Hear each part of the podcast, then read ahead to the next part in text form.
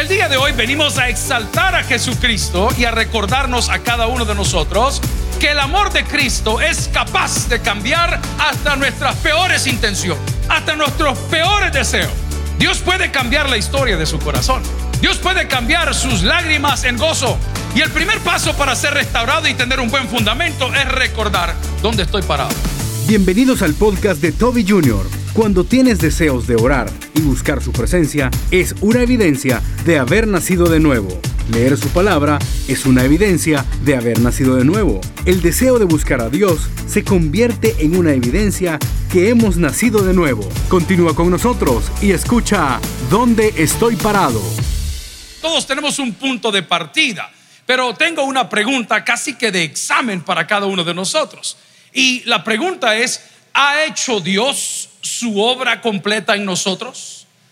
¿Ha hecho Dios su obra completa en nosotros? ¿Cuántos de los que estamos aquí parados el día de hoy luchamos todos los días con la tentación? ¿Alguien puede decir amén conmigo? Amén. ¿Cuántos luchamos esta mañana con la tentación? Y anoche y antenoche, esa es una evidencia de que el Espíritu Santo está en nuestros corazones. Lo difícil es cuando dice el americano, we take it for granted. Cuando tomamos al Espíritu de Dios como que ya está en nosotros y la vida así es. No, la vida no es así. La vida cuando Dios llega a nuestras vidas cambia para bien. ¿Alguien dice amén? El día de hoy vamos a hablar de un señor que era terrible. Su nombre es Edgar López Bertrán. No, su nombre es el apóstol Pablo y él llamaba Saulo de Tarso. Era terrible. ¿Cómo era Saulo de Tarso? No, pero dígalo con intención. ¿Cómo era Saulo de Tarso? La señora aquí dijo como mi marido. Amén. Pero tuvo un encuentro con Dios y como la obra de Dios es completa, se transformó en el apóstol Pablo. Si lo hizo en él, lo puede hacer en nosotros. Amén. Leamos la palabra del Señor en primera, segunda Corintios capítulo 5, versículo 17. Después vemos el contexto. De modo que si alguno está en Cristo, nueva criatura es. Las cosas viejas pasaron y aquí todas son hechas. Oremos al Señor Padre, gracias por este privilegio, gracias por tu amor, gracias por los amigos que nos visitan, gracias por tu perdón. Señor, confieso mis pecados para alcanzar tu misericordia y alimentar con buen pasto a tus ovejas. En Cristo Jesús lo pedimos todo. Y la iglesia dice, pueden sentarse amigos y hermanos. Allá estamos por San Miguel el fin de semana celebrando el 16 aniversario del tabernáculo San Miguel Centro, para quien pido un fortísimo aplauso, por favor. Esta mañana fuimos a la esposa del pastor Cañas y su familia, Melanie, hablando acá de los testimonios de la obra de Dios. Pues estamos en el mero San Miguel, hermano, y San Miguel está bendecido. Hace un frío tremendo, frío. Y cuando llegamos ahí comenzamos a ver un montón de cosas buenas como pollo campestre, pollo campero, pizza tortas el cipitillo y todas las cosas que ahí venden que son maravillosas. En San Miguel las pupusas se las comen con mayonesa. Creen que no están enfermos, hermano. Esa gente no es normal. No es normal. El curtido es como así como oscuro. Y nuestro estómago, que nunca se sacia igual que el ojo del hombre, quería probar todo tipo de alimentos. Pero debo de recordar que la Biblia dice, todo me es lícito, pero todo me engorda. No, no dice así, ¿verdad? Todo me es lícito, pero no todo me conviene. Entonces esa convicción que hay dentro de nosotros al ver la oferta alimenticia o gastronómica de la zona, dijimos, no, solo voy a comer tamales, pupusas, yuca frita, carne asada, panes con huevo, panes con gallina. Porque hay una lucha interna en cada uno de nosotros por no darle rienda suelta a los deseos de la carne. Y esa es una evidencia de que Cristo está con nosotros. Esta pregunta no se la haga usted, me la hice a mí mismo el fin de semana. Llevo unas dos, tres semanas pensando lo mismo, dándole vuelta en mi cabeza. ¿Dónde estoy parado? ¿Por qué hago lo que hago? ¿Por qué vamos a predicar o por qué no vamos a predicar? ¿Por qué hacemos 15 años o hacemos bodas o bautismos? ¿Por qué lo hacemos? ¿Simplemente porque es parte del trabajo o porque hay algo dentro de ti que te empuja a ser una mejor persona? El apóstol Pablo en este versículo que yo lo utilizo muchísimo, él está defendiendo su ministerio y nos está hablando de el ministerio de la reconciliación. Nosotros estamos separados de Dios, por eso la palabra dice, por cuanto todos pecaron, están que destituidos de la gloria de Dios. O sea, debió haber un ministerio de reconciliación y este ministerio de la reconciliación es exclusivamente a través de Jesucristo. El día de hoy venimos a exaltar a Jesucristo y a recordarnos a cada uno de nosotros que el amor de Cristo es capaz de cambiar hasta nuestras peores intenciones, hasta nuestros peores deseos, hasta las convicciones más profundas de su corazón. Si usted en algún momento se declaró agnóstico o ateo, Dios puede cambiar la historia de su corazón. Dios puede cambiar su lamento en baile. Dios puede cambiar sus lágrimas en gozo. Y por eso estamos aquí. Para entender que si Dios lo hizo en Saulo de Tarso, esta mañana por la fe lo hará en cada uno de nosotros. Alguien me dice un fuerte amén el día de hoy. ¿Y cómo lo sabemos? Porque es el mismo Espíritu de Dios que operaba en él, opera en nosotros, pero debo de dar el primer paso. Y el primer paso para ser restaurado y tener un buen fundamento es recordar dónde estoy parado. La Biblia es clara cuando los evangelios nos dice, separado de mí, nada vas a poder hacer bien. No, puedes hacer muchas cosas mal. Pero separado del amor de Dios, que es Cristo, no vamos a hacer nada bien. ¿Es usted de las personas que todo le sale mal? ¿Hasta lo malo le sale mal? Es usted de las personas que todo lo que emprende fracasa y dice, pero ¿qué está pasando, pastor? Pero ¿por qué no me está funcionando esto? ¿Por qué no me funciona mi carrera? ¿Por qué no me funciona mi familia? ¿Por qué no me funciona mi noviazgo? Se lo voy a, a resumir de esta forma. Usted está haciendo las cosas a la medida de los hombres y no a la medida de Dios. Si lo que te trae felicidad es hacer lo que los hombres hacen, te tengo una noticia. Te es necesario nacer de nuevo. Porque tus prioridades jamás cambiaron. Porque tus principios jamás cambiaron. Porque los deseos de tu corazón jamás cambiaron. Si tú vienes a la iglesia a orar por un carro, pero no oras por un nuevo corazón, you got another thing coming. Otra cosa va a llegar a tu vida. Si tu deseo diario es hacer dinero y crecer y poner y hacer y desarrollar y que la gente te diga, hombre, usted es un super filántropo, qué buena persona es usted, usted tiene un gran ministerio, ¿sabe que dice la Biblia? Todo lo que respira, alabe al Señor. Y también dice la Biblia que Dios no comparte su gloria con nadie. ¿Dónde estás parado el día de hoy? Si el hogar que tienes bajo tu autoridad o que estás desarrollando lo haces para que se vea bien, para que aparente que todo está bien, para que nos demos esas fotografías que posteamos por todas las redes sociales, viviendo una farsa interior porque no tienes paz, porque no tienes tranquilidad, porque no tienes amor, te tengo una noticia, nada eres.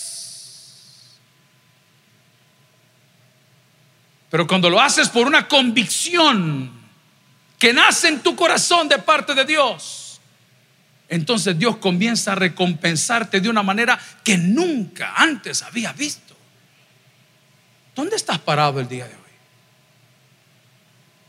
¿Cuáles son las intenciones del día domingo? Hey, salgamos de esto porque vamos a ir a pasear. Vamos a pasear todo. Vamos, y no es pecado ir a pasear.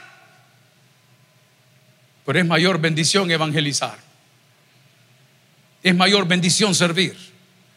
Es mayor bendición aprender. Admiro a la gente que dedica un día al Señor, por lo menos un día. ¿Cómo es posible que te dediques todos los días de la semana, pero a Dios no le puedes dar un día? Y siempre en el día del Señor tienes otras cosas que hacer y no estoy siendo religioso. Me estoy predicando a mí mismo porque me he preguntado hoy, ¿por qué estoy aquí? ¿Qué pretendo? ¿Engañarlos a ustedes? ¿Hacer sentir que todo va bien cuando tal vez estamos hechos trizas en el corazón? De modo que si alguno está en Cristo, dice la palabra. Eso está lindo. Amén. Somos nueva criatura. Lo declara la escritura. Él me ha perdonado. ¿Se acuerda la alabanza? La pregunta es si eso es cierto. ¿Por qué seguimos sintiendo lo que sentíamos? ¿Cuántos de los que estamos aquí en algún momento de la vida tomamos? Tomamos a, licor. Ah, no, nadie. Marenco, levanta la mano a payaso. Levanta la mano. ¿eh? ¿Cuántos, ¿Cuántos tomamos en algún momento? Todavía cuando hace calor, se le viene a la mente un par de caguamas. Todavía cuando hace calor, recuerda que todavía cuando ve Semana Santa ya está ahorrando para la pata de elefante. Amén, dice el desgraciado y atrás, oiga este. Para mí, estoy hablando para mí, para el burro, aquí adelante, para este burro. Ese es un indicador que algo anda mal. Porque la Biblia dice que el ojo del hombre nunca se sacia. Del hombre carnal. Pero el hombre espiritual, con lo que Dios le mande, se alegra. Hubo un pueblo, su pueblo escogido, que estaba detenido en Egipto, había sido esclavo por mucho tiempo, habían tenido tremendos problemas y un día Dios envió a un paladín, a un señor llamado Moshe, Moisés, y dijo, oye, dile a Faraón que lo deje ir para rendirme eh, culto en el desierto. Solo vamos a hablar en otro, el culto de las once. Y este pueblo fue testigo de las maravillas de Dios, de las plagas. Fue testigo de, de la mano poderosa de Dios en todas sus presentaciones. Ellos vieron las ranas y vieron los piojos y vieron eh, las moscas y vieron la muerte y vieron las aguas convertidas de una forma y otra. Y lo más fuerte que vieron, eh, se abrió el mar y luego ven la destrucción de sus enemigos. Todo lo vieron. Y sobre todo, vieron la presencia de Dios en una columna de fuego y en una nube que lo, lo vieron con sus ojos. Y saben que decían, oh, añoramos la sandía, los puerros, los melones, la cebolla de Egipto. ¿Por qué no volvemos a Egipto? Hagámonos dioses, cosas de fundición, hagámonos ídolos. ¿Sabe por qué? Porque su corazón no había cambiado. Y muchas veces hoy que estás atravesando por el desierto, es todo lo que Dios pretende Dios había reconocido su pueblo, pero la meta de Dios es que su pueblo lo reconozca a Él. Cuando estás atravesando por la enfermedad o la necesidad, dice, Señor, ¿por qué permites esto? Porque ese es el momento donde puedes conectar para con Dios. Por eso la palabra dice, si me acompaña, por favor, en Efesios 4, 22, en cuanto a la pasada manera de vivir, diga conmigo la pasada manera de vivir. No le oigo la pasada manera de vivir. Hay mujeres en la casa del Señor todas serán condenadas. Hay hombres en la casa del Señor, estos ya están condenados. Vamos al punto. Diga conmigo la pasada manera de vivir. Pongámosle ahí una coma. ¿En qué se parece tu pasada manera de vivir a la de hoy? Mire el examen que estamos haciendo.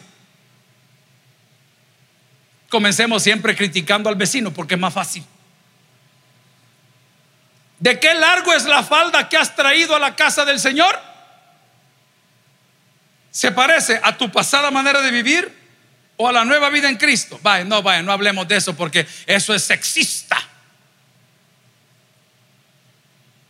¿De qué talla son los pantalones que andas puestos hoy? De la talla donde se te ciñen hasta los lunares que tienes por todos lados, como tu pasada manera de vivir o como la manera del nuevo nacido, o el nuevo nato, el neonato, el nuevo nacimiento. Nuestra manera de hablar, le dije que estoy predicando para el burro que está hablando el día de hoy. Nuestra manera de hablar hoy se parece a nuestra pasada manera de vivir. O tenemos el vocabulario y el idioma de un nuevo nacido, un neonato. Nuestros pensamientos son los mismos pensamientos de nuestra pasada manera de vivir o tenemos pensamientos mayormente puros el día de hoy. ¿Dónde estás parado? Esa es la pregunta. Venimos en la carretera, salimos a las 6 de la mañana, 6 y 15 San Miguel. Fuimos un grupo de 18 compañeros, algunos de ellos pastores, 8 se regresaron, nos quedamos 10 de los 10 que tenía, 13 murieron en el camino. Y cuando veníamos de regreso, infringiendo algunas reglas de tránsito, porque las reglas de tránsito están para preservar nuestra vida. ¿Cuántos han ido a San Miguel por la carretera panamericana? That's a death wish. Ese es un, un deseo de muerte terrible. Veníamos desesperados, ya eran dos días prácticamente fuera y lindo El Salvador, longitudinal del norte el día anterior, seis horas de ruta, maravilloso, pero el regreso ya era un poco desesperado. Y veníamos con dos amigos ahí a, la cabeza y de repente se nos ocurre comenzar a hacer las cosas demasiado rápidas. Llegamos a un lugar que se llama Quebrada Seca. ¿Cuántos se recuerdan de Quebrada Seca? Todos los guerrilleros van a levantar la mano. Amén. Estos han dado con el FMLN, botando puentes. Venimos por quebrada seca y en una de esas curvas nos dejamos ir por fuera.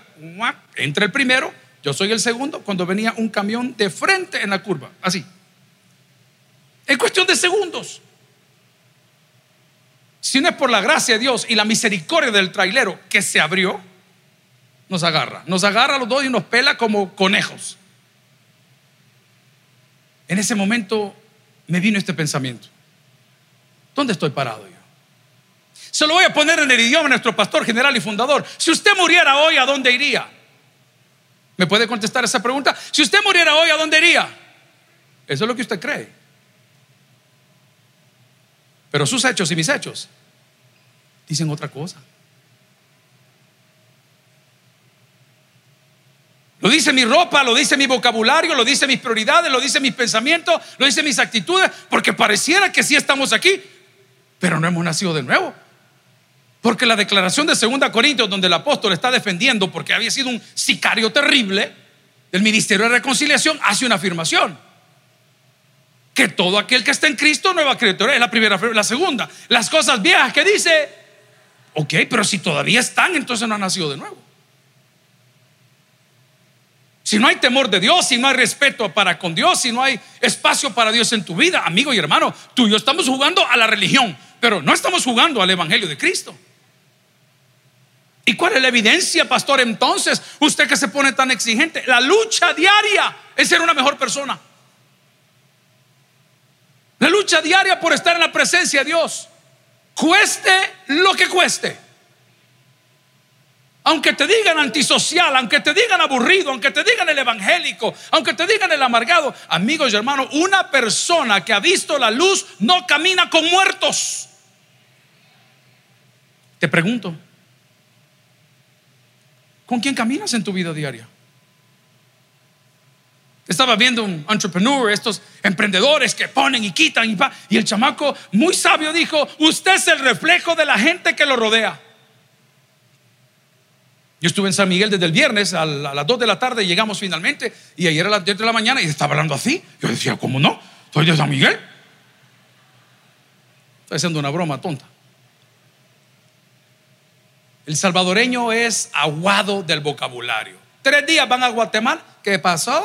¿Y qué pasó, patojo? Y no sé qué, qué chilera tus ropas. Así es el salvadoreño, no tiene identidad. Tres días tiene de haber cruzado el río mojado. Hello. Um, uh, uh, um. Todavía trae un montón de mozotes pegados en la ropa de la gran nadada que pegó.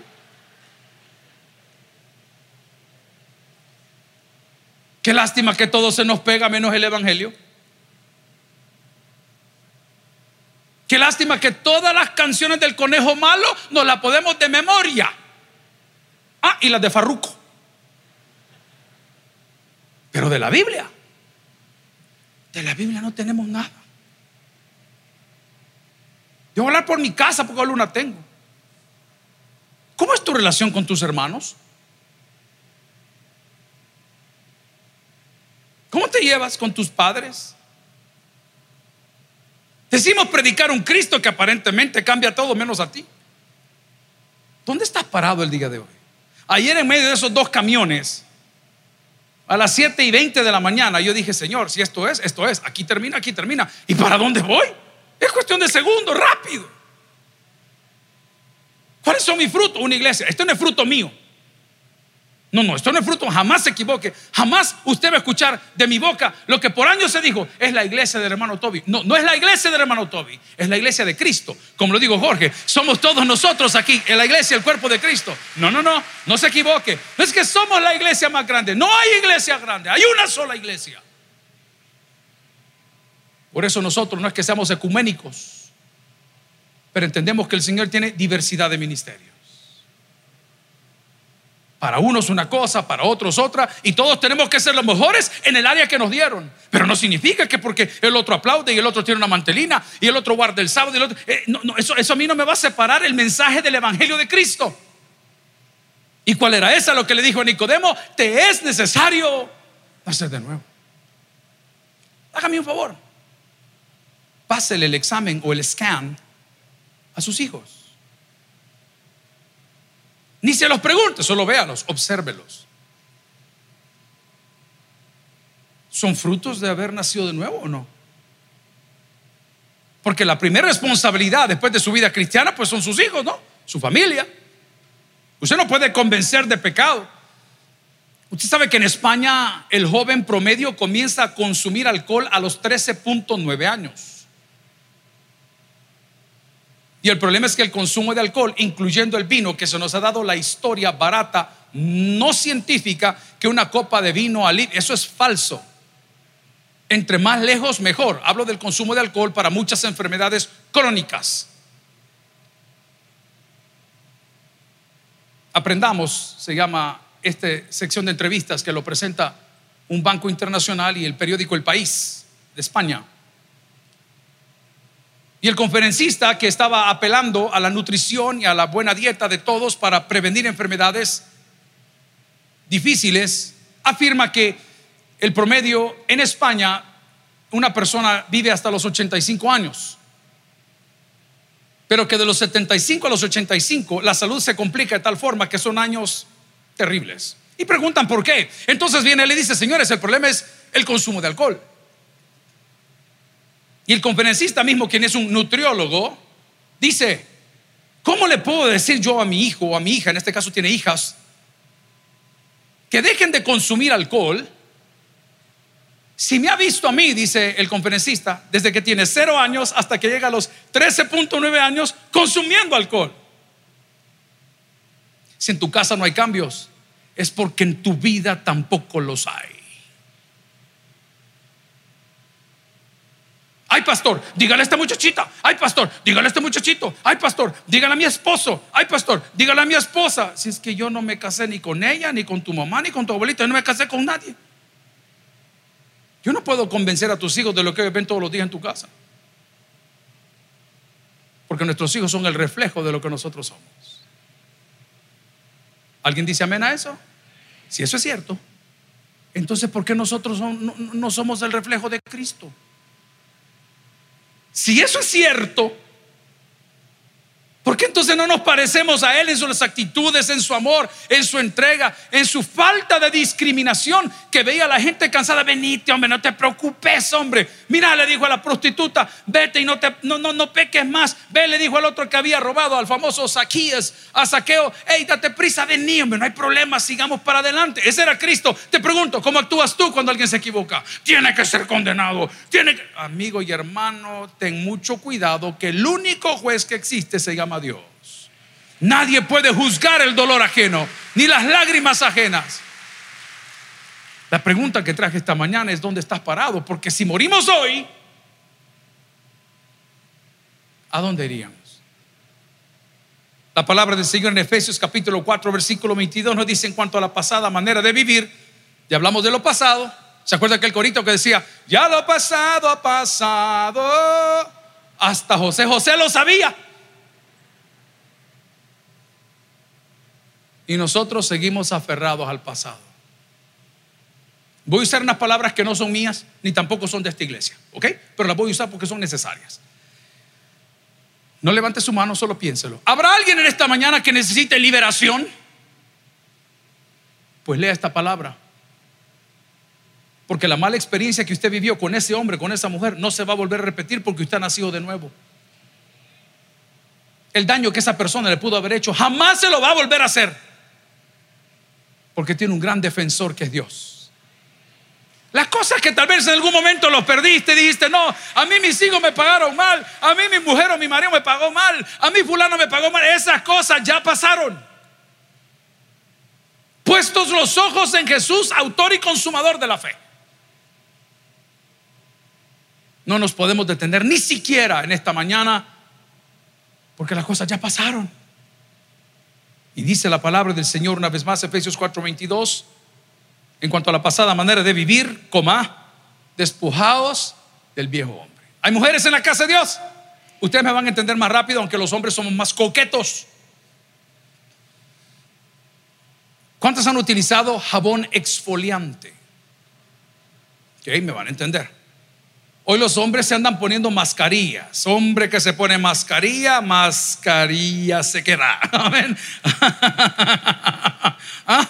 Ay, para los puntos negros. Anda a decirle eso al que está cortando caña ahorita ya, fajándose el lomo en el sol. ¿Ah? O en la barbería, mientras te cortan el cabello, te dan una taza de té. Dios mío, chequeate el DUI, muchacho. Por eso es que las mujeres ya no tienen maridos, tienen amiguis. Las dos van al salón, las dos van de compra a Bershka. ¿Se entiende la palabra exfoliante? ¿Qué hace una exfoliación? Me bota las células muertas. Más claro que eso no hay, hermano. Este sermoncito es un exfoliante algo fuertecito, porque es para mí, no es para usted. Usted es mi invitado. Y me pregunto dónde estoy parado. Aquí dice, despojémonos del viejo hombre. ¿Qué es la maña de andar guardando cosas que no sirven? Muchas veces a mí me ha sucedido que esta fue la calzoneta con que metí el gol en tercer grado. Imagínense. el único gol que ha metido en su vida. No se rían porque hay mujeres que han guardado su vestido de 15 años. Ya tienen 65, amén, van por la cuarta vuelta del reloj. Pero lo han guardado porque según ella lo van a poner el día que muera. Todo lo que en un brazo, hermanita, porque lo tiene algo cholo.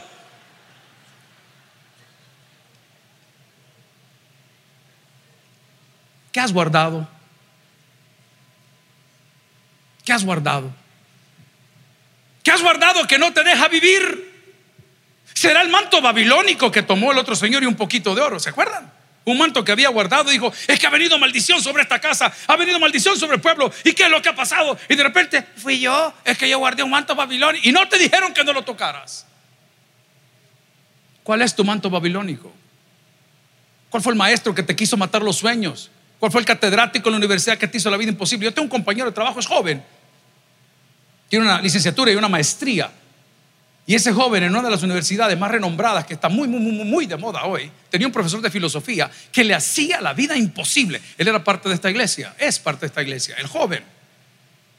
Yo le digo, ¿qué tal, fulano? ¿Cómo vas con tu carrera? Hey, pastor, me decía, ese docente, mire, es que me agarra de pato, es que viera cómo se burla. Le digo, tranquilo, hombre, eh, las recomendaciones del pastor, seguí yendo a clase, sentate enfrente, no le dé mucho la cara, no tengas preocupación. Ese muchacho casi, casi, casi abandona su carrera por ese catedrático.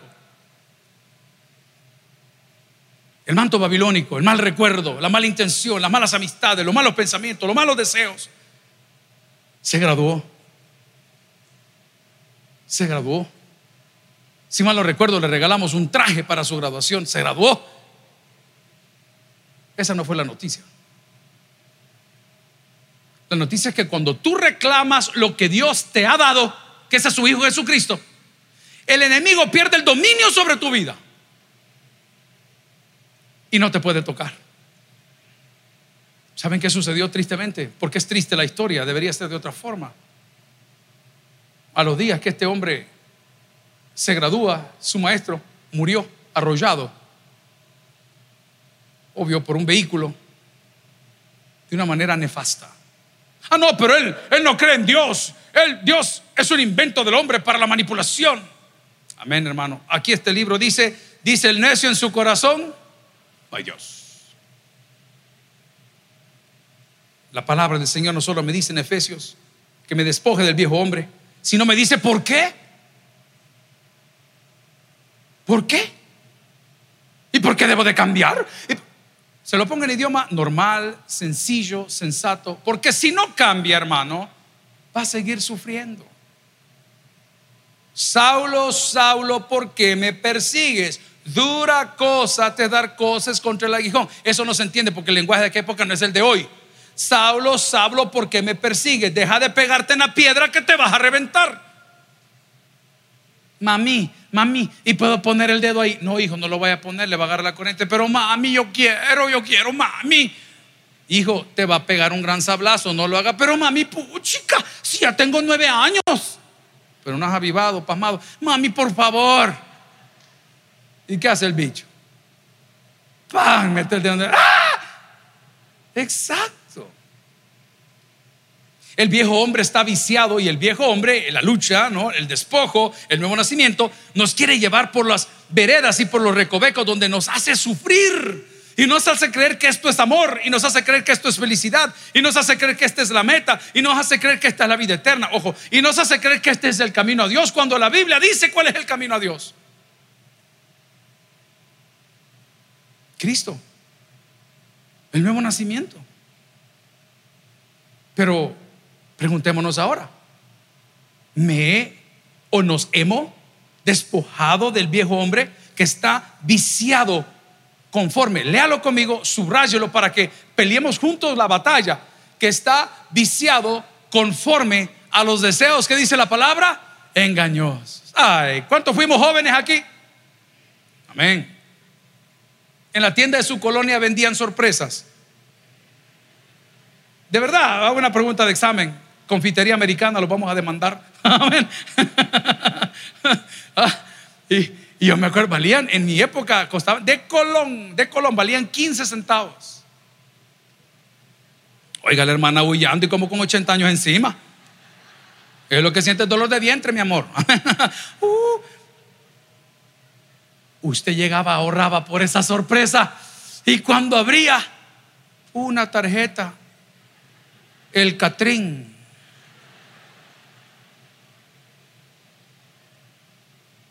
Un soldado todo deshecho, así, que lo paraba y se caía. No sé qué más decirle porque esas son las sorpresas que la vida te da. Puedo contarles algo en confianza. Si puedo decirlo, dígame un fuerte amén. No lo vayan a repetir. Tengo un amigo que tenía el vicio por las mujeres guapas y las mujeres elegantes y las mujeres voluptuosas y las mujeres así sensualonas. Esa era su onda. Qué bueno, qué bueno. Por lo menos dije, le gustan de otro tipo, ¿me entiendes? No del mismo tipo de él. Y de repente cuenta una experiencia maravillosa que se enamoró porque, claro, si por Facebook todos somos bien bonitos. Y con los filtros de TikTok nos vemos todavía mejor. Y con todas las cosas que tiene Instagram, ni nos parecemos. El hombre enamorado y cuando llegó a la primera cita y toda la, atención y todo, se dio cuenta que le habían dado... Ajá. Y no le pasa, dice que hacía gárgaras con gasolina y no le iba el sabor. Este chiste es para inteligentes. Ese es un deseo engañoso. ¿Me entiende lo que le digo? Y es una lucha diaria, papá. Es una lucha diaria. Ah, no, a ti como no te pica esa parte del cuerpo, crees que estás salvo. No, si estás robando de la iglesia, tienes un problema. Tienes un problema. Pareciera que son los pecados capitales, vamos a mencionar. No, hablemos de cosas de verdad. Si cuando tu amigo estrena carro, en lugar de darte alegría, te da roncha. No te has despojado del viejo hombre que está viciado, dice la palabra, conforme a deseos que dice la palabra, engañosos. Creo que si nos pasan un scan el día de hoy y nos preguntan quién quiere ser importante, quién quiere ser reconocido, la mayoría diremos todos. Pero eso no dice la Biblia. La Biblia dice, pero ya no vivo yo, Ya no se trata de mí, it's about him. Ya no se trata de atraer gloria a mí, se trata de atraer gloria a él. Y no quiero extenderme en el mensaje porque sería completamente otro. El problema que ha sucedido con el posmodernismo es que hemos quitado a Cristo del trono y sentamos al hombre. Entonces todo lo que exalte al hombre, todo lo que bendiga al hombre, todo lo que haga crecer al hombre, todo lo que haga reconocer al hombre, ah, esa es bendición, esa es maldición. Bendición es aquel que aún en el desierto tiene hambre y se encuentra con un Dios que le dice, hijo, no tengas temor. Mañana por la mañana voy a poner maná a la puerta de tu casa. Bendiciones saber que aunque esté en el desierto, cuando tuve sed, Dios hizo brotar agua de una roca. Bendición es saber que aunque Faraón y su ejército entero me vengan siguiendo o persiguiendo y esté yo frente a Pirairot y el mar rojo enfrente, el Señor va a abrir esa mar. Bendición es saber que cuando haya pasado el mar y mis enemigos me quieran alcanzar, el Señor cerrará el mar sobre mis enemigos. Esa es bendición. Ahora la pregunta que te tengo el día de hoy es, ¿dónde estás parado? Porque si mis pensamientos, mis palabras, mis deseos, mis sueños no se parecen a los de Cristo, entonces me es necesario hacer de nuevo. Porque la misma palabra dice, no todo el que me dice, Señor, Señor, entrará en el reino de los cielos. Pero vamos a una evidencia más del nuevo nacimiento. Vaya conmigo a Romanos capítulo 6, versículo 6. La palabra dice, sabiendo esto, que nuestro viejo hombre fue crucificado juntamente con él. Hay una afirmación. ¿Cuántos nos hemos hecho el PCR, la PCR para COVID? ¿Cuántos nos hemos hecho el de antígeno para COVID? Y, cuando lo ven le dice, eh, no, no lo tiene. Así de serio es este examen. Si usted no tiene esa prueba, no puede ir a ver a la Lucerito ni a Mijares. Si usted no tiene esa prueba, no puede abordar un avión. En Europa, si no tiene ese famoso Green Passport o el, pasaporte de vacunación verde, usted está comiendo en algún lugar, llega la policía, usted se tiene que levantar y se tiene que ir. Así de grave es lo que estoy predicando el día de hoy. Porque si nos hacemos el hisopado en el alma y nos medimos conforme a lo que hemos hablado en esta mañana y no nos parecemos a su Hijo amado en pensamiento, en obra, en palabra, significa que nos es necesario nacer de nuevo. Sí, yo sé los argumentos, usted va a decir, ¿y usted quién es para decir? Yo nadie, yo solo vine a predicar algo, que me lo prediqué a mí mismo, en un momento de aprietos el día de ayer, en cuestión de 20, 15, 10, 2, 6 segundos, que Señor, wow, ¿cuánto me falta por cambiar? ¿Cuánto me falta por dejar de hacer? No dije por hacer, porque no es por obras para que nadie se lo ríe. Entonces viene la pregunta. Si hace donde estoy parado y me he dado cuenta que tengo todo esto en mi contra o tengo esto a mi favor, ¿qué puedo hacer el día de hoy para cambiar mi vida?